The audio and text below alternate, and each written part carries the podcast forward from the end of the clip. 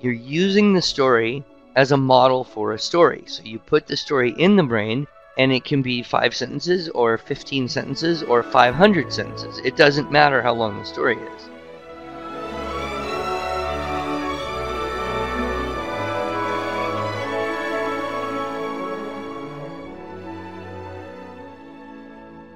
Hello, and welcome to the Arts of Language podcast with Andrew Pudewa, founder of the Institute for Excellence in Writing, or as many like to say, IEW.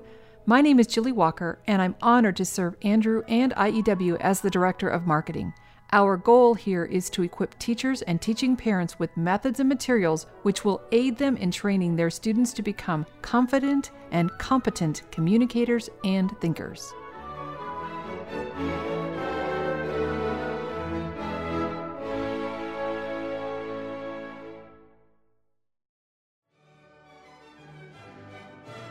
Hi everyone. This week we're going to switch it up a bit and play for you the audio portion of one of our IEW webinars. Because the webinar itself is over an hour, we're splitting it into two parts, but we'll post both of them this week. And we'll post any links or websites mentioned in this recording at iew.com slash podcast. Enjoy! Well, good evening. Andrew Pudewa here from our IEW headquarters in beautiful eastern Oklahoma, where it has finally cooled down enough that being outside is somewhat pleasant, for which we're all very grateful. It's so good to see so many of you here. Boy, we've got someone in Japan where it's morning. We've got folks from Canada. We've got East Coast, West Coast. We've got CC tutors and directors. We've got first time webinar attendees. Congratulations. We've got some very experienced people. Kimberly, maybe you could take over and teach the thing for me. It's wonderful to see so many. I am, of course, Andrew Pudewa, Director of the Institute of Excellence in Writing, and we will be conducting this webinar as we always do. We are, of course, tonight going to be addressing Unit 3 of the Structure and Style Writing Syllabus you can access the information in the old notebook. If you have one that looks like the one on the left, the 2000 version, it would be on page 27 and 69 the tips and tricks handout. If you have a new teaching writing structure and style, the 2014 edition, then you would have it on page 31 to 50. And if you don't know about the upgrade that you can get to the new edition, click on that link because it's a fantastic deal.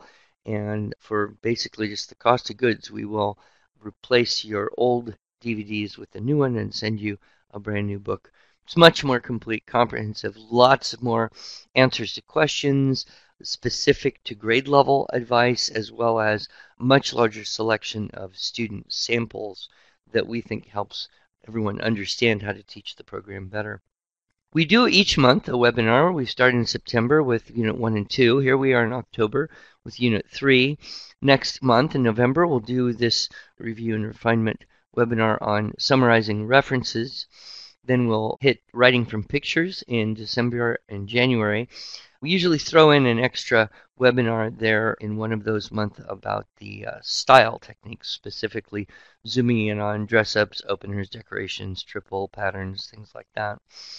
And in February, we'll hit Unit 6. March, Unit 7, which once was called creative writing, we now term it inventive writing for reasons that I will explain then. We hit the formal essay models in April and in May, the formal critique. So this is our webinar schedule, and the goal is not to teach people the unit for the first time. We are presuming that you have at least watched the video seminar or perhaps come to a live one and have been teaching a little bit, at least, hopefully, so that these ideas are not new to you. We're going to review, refine, expand them a little bit. If you are completely new to structure and style, you don't have to run away or shut down or say goodbye. You're welcome to stay, but just understand that we're going very, very fast through a lot of content because we're presuming that most people have had that before. You'll want to take the time and go over it later in your own uh, slower fashion with the TWSS materials.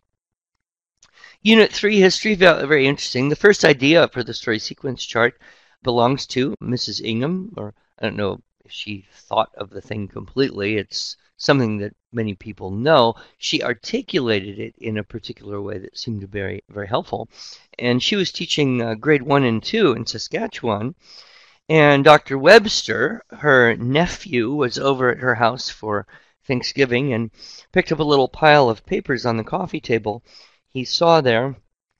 And he started reading these stories and he said, uh, Aunt Gertrude, this is horrible.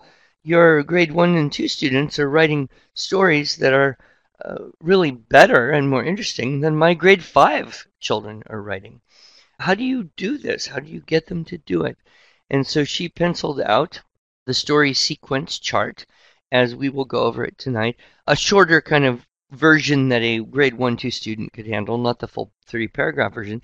But Dr. Webster looked at it and said, well, that's three parts. That would correspond very well with what we do in science. And all the grade 5 students do very well in science because they, they have each paragraph has a, a purpose. So the first part is the hypothesis, the equipment, and, and the second part is the process and the outcome. And then the third part is the conclusion uh, and analysis. And they can do this because each section has its goal and its specific questions that it answers. And so Webster really got the idea for the three paragraph model while teaching grade 5 in Vancouver and choosing to correspond the parts of the story sequence chart with three parts, as we would now call paragraphs, or sometimes I call in Unit 3 mini chapters. So, one of the most important things, and one of the things that is tough for new teachers, I, I noticed several of you are your first year teaching. Someone said, Well, we tried it last year, but kind of got stuck and quit, so I'm trying again. Well, congratulations on trying again. That That is good. But Unit 3 sometimes is the spot where the teachers and the students, they're used to getting key words from each sentence of a short little source text, like an Aesop fable or a bit of information about an interesting animal, person, place, anything like that. In this case, now, we're not going to be looking at getting keywords from the text per se. Instead, we have a process we're going to go through here. First, with Unit 3, we have to put the story into the mind. So we're going to read the story and a very important thing to remind you of Unit 3 source stories can be any length. They could be half page Aesop fable that you expand into a little bit more detailed of a version of that fable. They could be a three page fairy tale, a Greek myth. It could be a 10 page O. Henry story. It could be a movie. It could be a book. It could be, in some cases, a country western song as long as it has the essential components of characters, problem, and resolution. And because it can be any length, we're a lot more flexible, which is really very convenient and good thing. But you have to understand the process. You put the story into your brain by reading it, maybe maybe two, maybe three times. Read it, talk about it, be sure it's as clear as possible.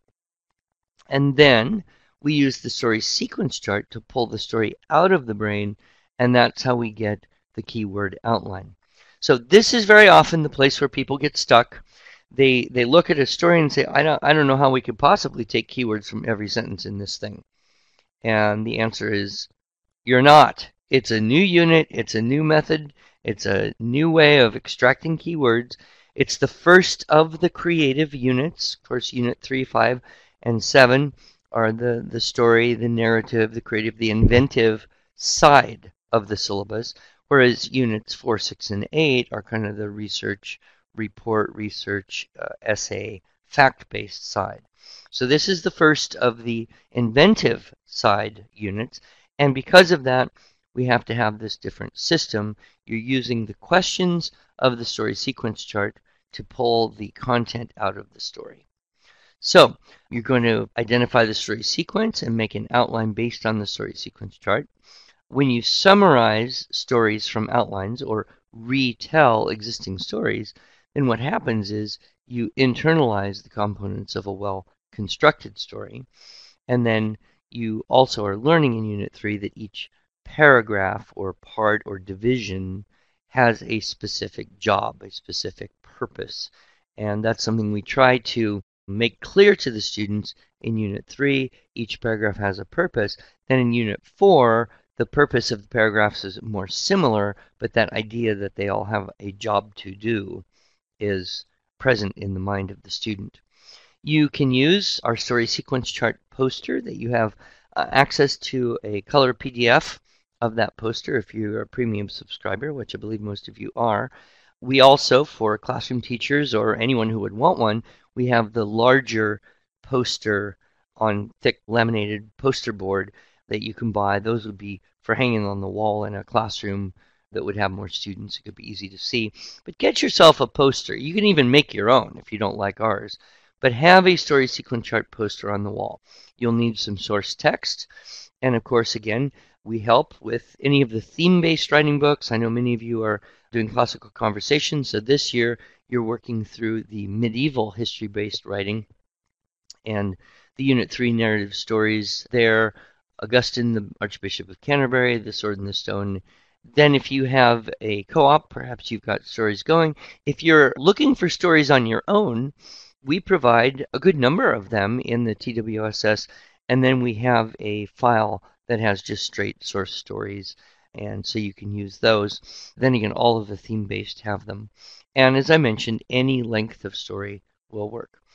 Short Aesop's fables are, are a good start. If it's too short, it's not long enough to flesh out the story sequence chart, that can make you frustrated. Longer ones would tend to probably work better in this case, but certainly myths like Midas and the Golden Touch, fairy tales like Cinderella, those can certainly work as well. And so here's the story sequence chart poster. I hope it's clear enough. The first paragraph, or you could call it a mini chapter, is where you tell one or more of the characters. You don't have to tell about all of them, but you have a character at least and a setting. So you've got somebody in a situation to do something. And the setting would be the when and the where. And then sometimes there's other elements, such as in The Fox and the Crow, the cheese is an element of the story that is necessary for that story to occur. That'd be part of the setting. In fact, one good way to think about setting isn't to think when and where, but to think set up. What are all the circumstances that are necessary? And you can get more in that first section. Then, of course, you've got a conflict or a, a problem. The conflict or problem is, of course, having the characters uh, generally have a want or need. We want to find the buried treasure. We need to escape these bad guys. We want to climb that mountain. We need to get rid of this magic ring. You can sometimes create a very exhaustive story, a multi book story, off one seemingly simple little problem. Then, once the characters have a want or need that is creating some, some type of problem or conflict, then you just ask, what do they think? What do they say? What do they do? What else do they think? What else do they say? What else do they do? What else do they think, say, or do? And you can usually spin that out just by asking the questions again and again, and you can get more details if need be. Then the third, of course, of the story sequence chart, the climax, the turning point, the beginning and the end, the spot where you see, aha, this is how it's all going to work out. So in The Fox and the Crow, the crow opens her mouth, the cheese drops, and you, the reader, see, aha, Fox is going to gobble that cheese and tell the crow what he thinks of her, and she's going to ruminate on how that whole thing happened and what does it mean. In the Bat and the Nightingale, the climax or turning point is when the nightingale is singing happily and the bat sits out from eating mosquitoes. He kind of goes on strike because she's been criticizing him. And then the mosquitoes, because the bat isn't taking care of them, attack the emperor and then the emperor and his court they run from the river because of the horrible mosquito problem and so that's kind of the turning point in that story sometimes you feel like the turning point or the climax is happening uh, more conveniently at the end of the second paragraph or sometimes you feel it's more natural to come at the beginning of the third paragraph that's fine it can go either way there's we don't want to be too rigid. The people who get stuck at Unit 3 tend to be the, those who are, you know, very rigid, tell me exactly the right way to do this, and then they're afraid if they don't do it exactly the right way. And I will tell you, honestly, there is no exactly right way to do this. There are a hundred ways that it could be done. And the more you just do it and talk it through and get ideas from kids and don't worry about whether it's right. Just put words on the whiteboard, get words in the keyword outline, and it'll come out in the wash, I promise you. So I actually want my students to memorize the chart, and I give them a little quiz and say, you're going to have to produce this from memory on a quiz next week or two weeks from now or whatever. I want them to know it so well that they could actually explain it or teach it to someone else. So keep it handy, memorize the chart, get the posters up, and there you go with the PDF mini subscription and the direct links there on that page. So if you want to click over there and find that real fast, you can. How to teach Unit 3? Well, when any new unit, you always begin with a group demonstration. And that's if you have a group. If you're doing this one on one with a child at home, you just pretend that you're the teacher and you're also another student and you're participating. You just do a little teamwork and make it happen together. Hopefully, you've got another student or two that you can do with if you have a class, either a co-op or a, an after-school little tutoring class or part of, of course, a structured program like CC. Even if it's just you and your kids, you can have students of a wide age range sit in and make keyword outline with you on a whiteboard together. So someone who's a little too young to really do much writing or copy work they might have some ideas contribute to the keyword outline. Someone who's a little bit old may be in there too. So I think there's a nice synergy if you can begin with a group. You may need to read the story again, and that's okay, as I mentioned. Then you'll refer to the story sequence chart and ask the questions. And there they are all in bold. Who, what, when, where. What do they need or want? What do they think? What do they do? How is the problem solved? and why? Why have the story? Is there some kind of message, lesson, or thing from the story that would be particularly helpful to people in general? Don't choose the words from each sentence, but of course, if you read the sentence and put it in the brain, then you ask the questions and pull it out of the brain, then some of those keywords may appear on the page of the source text. You're just not looking on the page of the source text for the keywords. I hope that's clear. If not, someone can ask a question. The questions are a guide. They don't all need to be answered. Some things may be a little fuzzy and you don't know. You don't know what they're thinking. You know what they're doing, but you don't know what they're thinking. That's okay. What did they do? What else did they do? What did they say? What else did they say or do? And then it's also nice to pre prepare the students for writing using dress ups and sentence openers. So looking at some of the ly word options, some of the strong verbs that might come up in that story, some of the adjectives that could describe the characters in the setting, and try to do a little bit of pre-thinking. I like to put word lists, you know, all over the whiteboard. I like to have a very nice large whiteboard. Even if I had two students, I'd still want a nice large whiteboard I would say if you you know if you have a great big whiteboard, wonderful. If you got a small little thing, you could you do better just to invest in a larger one. And if you don't have a whiteboard at all, well, you're totally blowing it. So you better get with the program and get yourself a nice whiteboard as soon as possible. And it doesn't have to be one of those big $300 things from Office Depot. You can, for $24, get a nice 4 by 8 sheet of laminated masonite tack it on the wall, and when it gets scratched up or something, just replace it. But whiteboard, very important. If you have a group, then I like to have the students kind of go off into pairs and tell each other the story from their notes. So again, we're not dropping the verbal part, the telling back part that we established in Unit 1 and 2. We're going to reinforce that. Maybe, though, use it a little more sparingly depending on where you're at with the sequence. And then you're going to use three paragraphs or three, what you might call, as I did, mini chapter or three section using the outline based on the story sequence chart. So that's the process. The story clincher rule is simply the rule that says that the last sentence in the story will repeat one to three words of the title.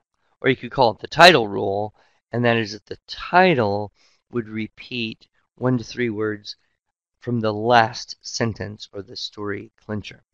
And that tends to work very well. That way, you know, you can use a story like The Boy Who Cried Wolf, and people can kind of play with it as they go, choose an interesting title, and then you don't have The Boy Who Cried Wolf.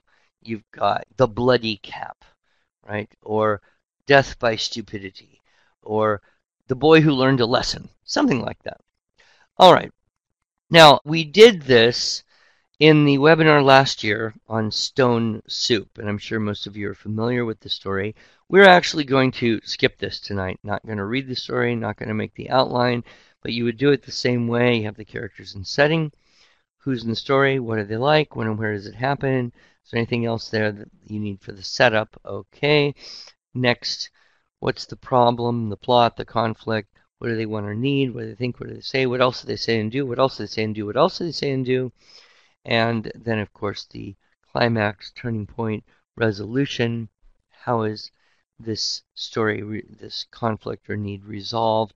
What happens after that? Is there any message or lesson embedded in the story? And can you comment on that without accidentally kind of moralizing? You know, that's kind of challenging, but you know, you can work with it. Students can work with it. Here is a picture of the keyword outline that I did last year from this story. And so you can kind of see characters and setting. All right, there's a tramp who's traveling, very ingenious guy. He met the old woman who was alone. She was suspicious. The traveler was hungry, and he knocked on the door, and she said, We don't have any food. So there you have the setup. So then the problem uh, the traveler wanted to have a meal, and so he offered a magic stone that would make a most remarkable soup. She was interested, so invited him in, and they put a fire on the pot on the stove, and then he asked if there could be some seasoning, some barley.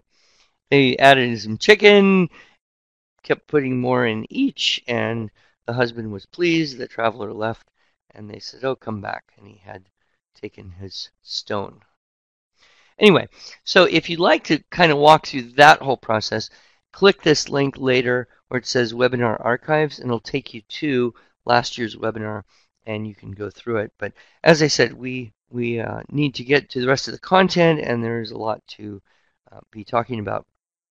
In addition to the basics, how to make the keyword outline. One thing, of course, we want to continue the public speaking, especially if you have a group. So retelling from notes is a valuable tool for retention and comprehension. Don't stop the public speaking. It's particularly efficient, uh, you know, effective to help English language learners, struggling writers or readers.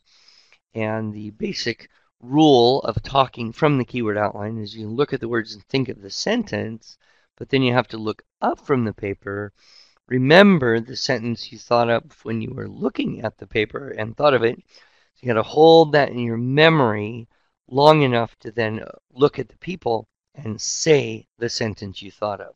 So the basic rule is that you can't speak. You don't speak while your eyes are on the paper. All right, I'm going to stop for a minute. I want to take a look at a couple of these questions because one of the real reasons to join in a live webinar is to get your questions answered. What are your recommendations for supporting a parent whose first language is not English? So yes, you're a teacher, you got a a co-op or a group of some sort and the mom's first language is not English, well, you're going to do the best you can.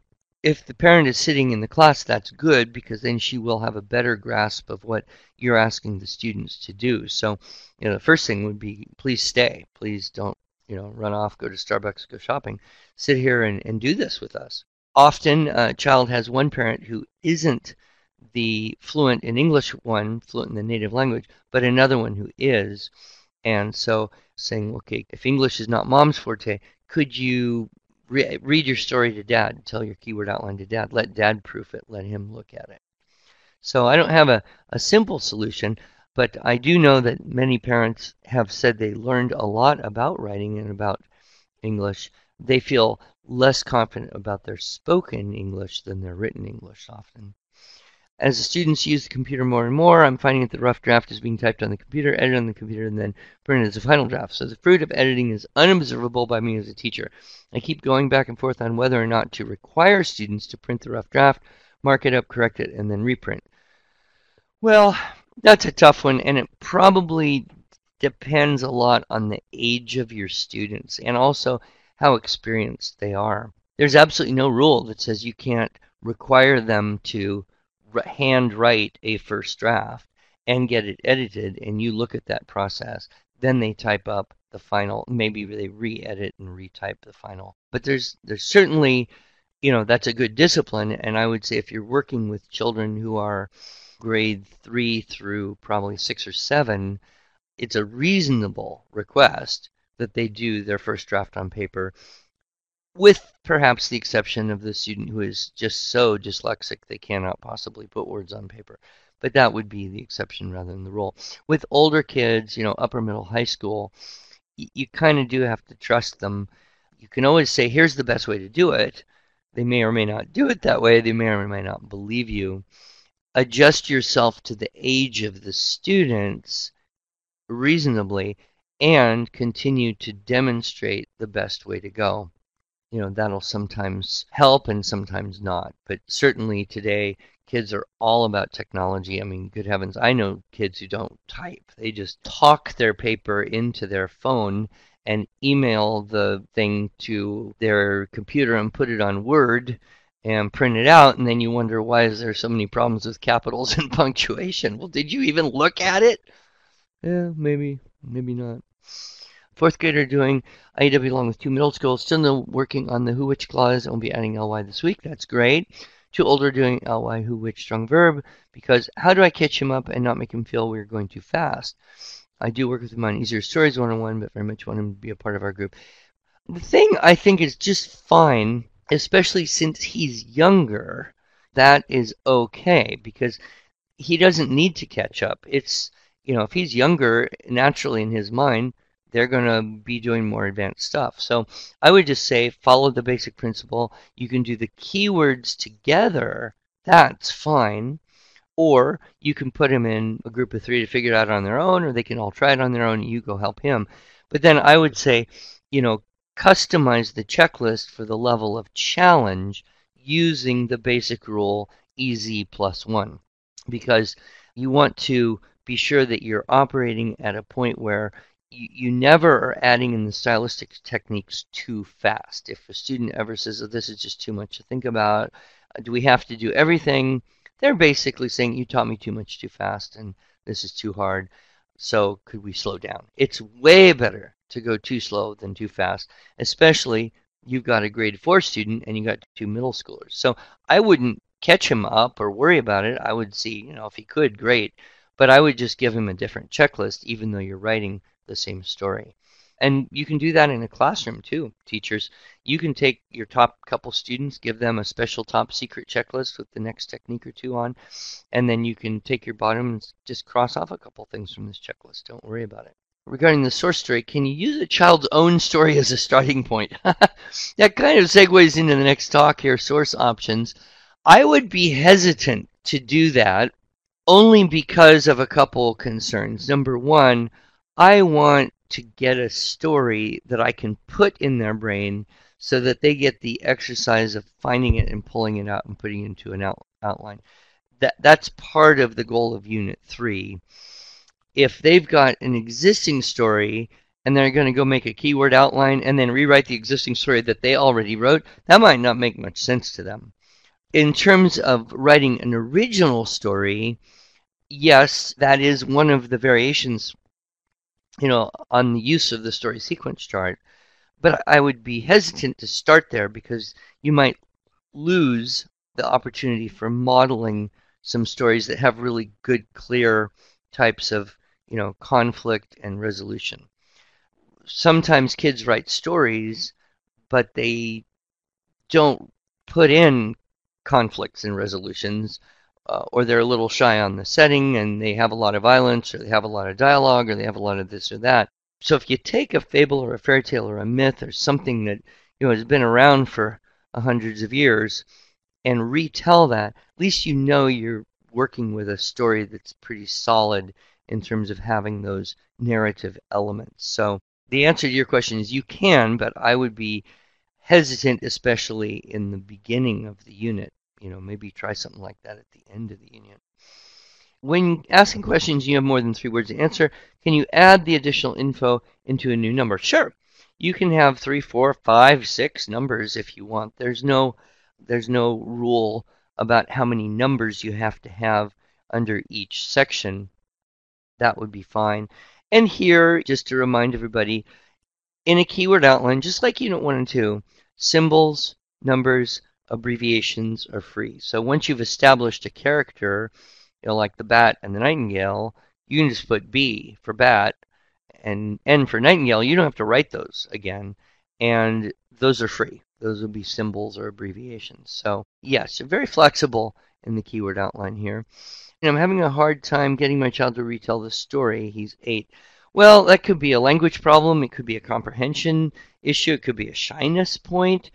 I wouldn't worry too much. You know, eight is very young, and he might, if he could see someone else doing that, either someone else who's in a group, if you're part of a group, or a, a sibling telling back the story from the keyword outline. But I think you could, you know, kind of do it together and prompt him. And don't worry. Basically, when it comes to reading and writing, and you have an eight year old boy, the immediate advice, just, you know, categorically is don't worry. He's young. Eight year old boys are, are generally a year to two neurologically younger than girls that same age. So you certainly don't want to compare them. And, you know, a lot of boys are going to develop in different ways, either, you know, with the, the eye hand coordination thing or with the linguistic thing or with the maturity thing. So I would just, you know, no stress, take it easy. You tell it back and then let him tell what he can remember of what you're telling him back, or find someone to model it. I think that might be helpful. Do you need to write a line in the outline for each sentence? No, no, no. Janet, Janet, thank you for asking the question. This shows the key difference here. I went over it at the beginning, but Unit 1 and 2 are very different from Unit 3. In Unit 1 and 2, yes, you are going sentence by sentence, choosing three keywords from each sentence. Therefore, you've got to keep those source texts short. In Unit 3, no, no, no. You're using the story as a model for a story. So you put the story in the brain, and it can be five sentences, or 15 sentences, or 500 sentences. It doesn't matter how long the story is. You put that story in the brain, and then you pull it out according to the story sequence chart by answering the questions that are on that story sequence chart. Who's in the story? What are they like? When and where do they go? Or where are they? What are the circumstances? You ask those questions. The answers to those questions become the keywords in the outline. So while it looks the same, it looks similar, the way you get the keywords is very different. So Janet, I strongly recommend that you re-watch Unit 3 on the DVDs, maybe more than once. Watch last year's Unit 3 webinar that we put the link to so that you are able to see how we did that with the stone soup a little more clearly, and then practice a little bit on your own.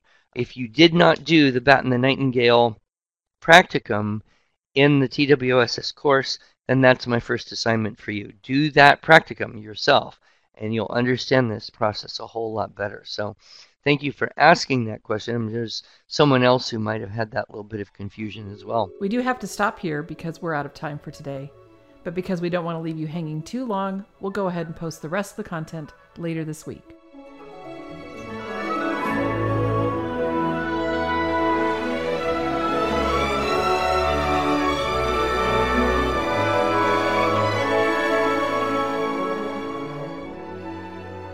Thanks so much for joining us. If you enjoyed this episode and want to hear more, you can subscribe to this podcast in iTunes, SoundCloud, or Stitcher, or just visit us each week at iew.com/podcast.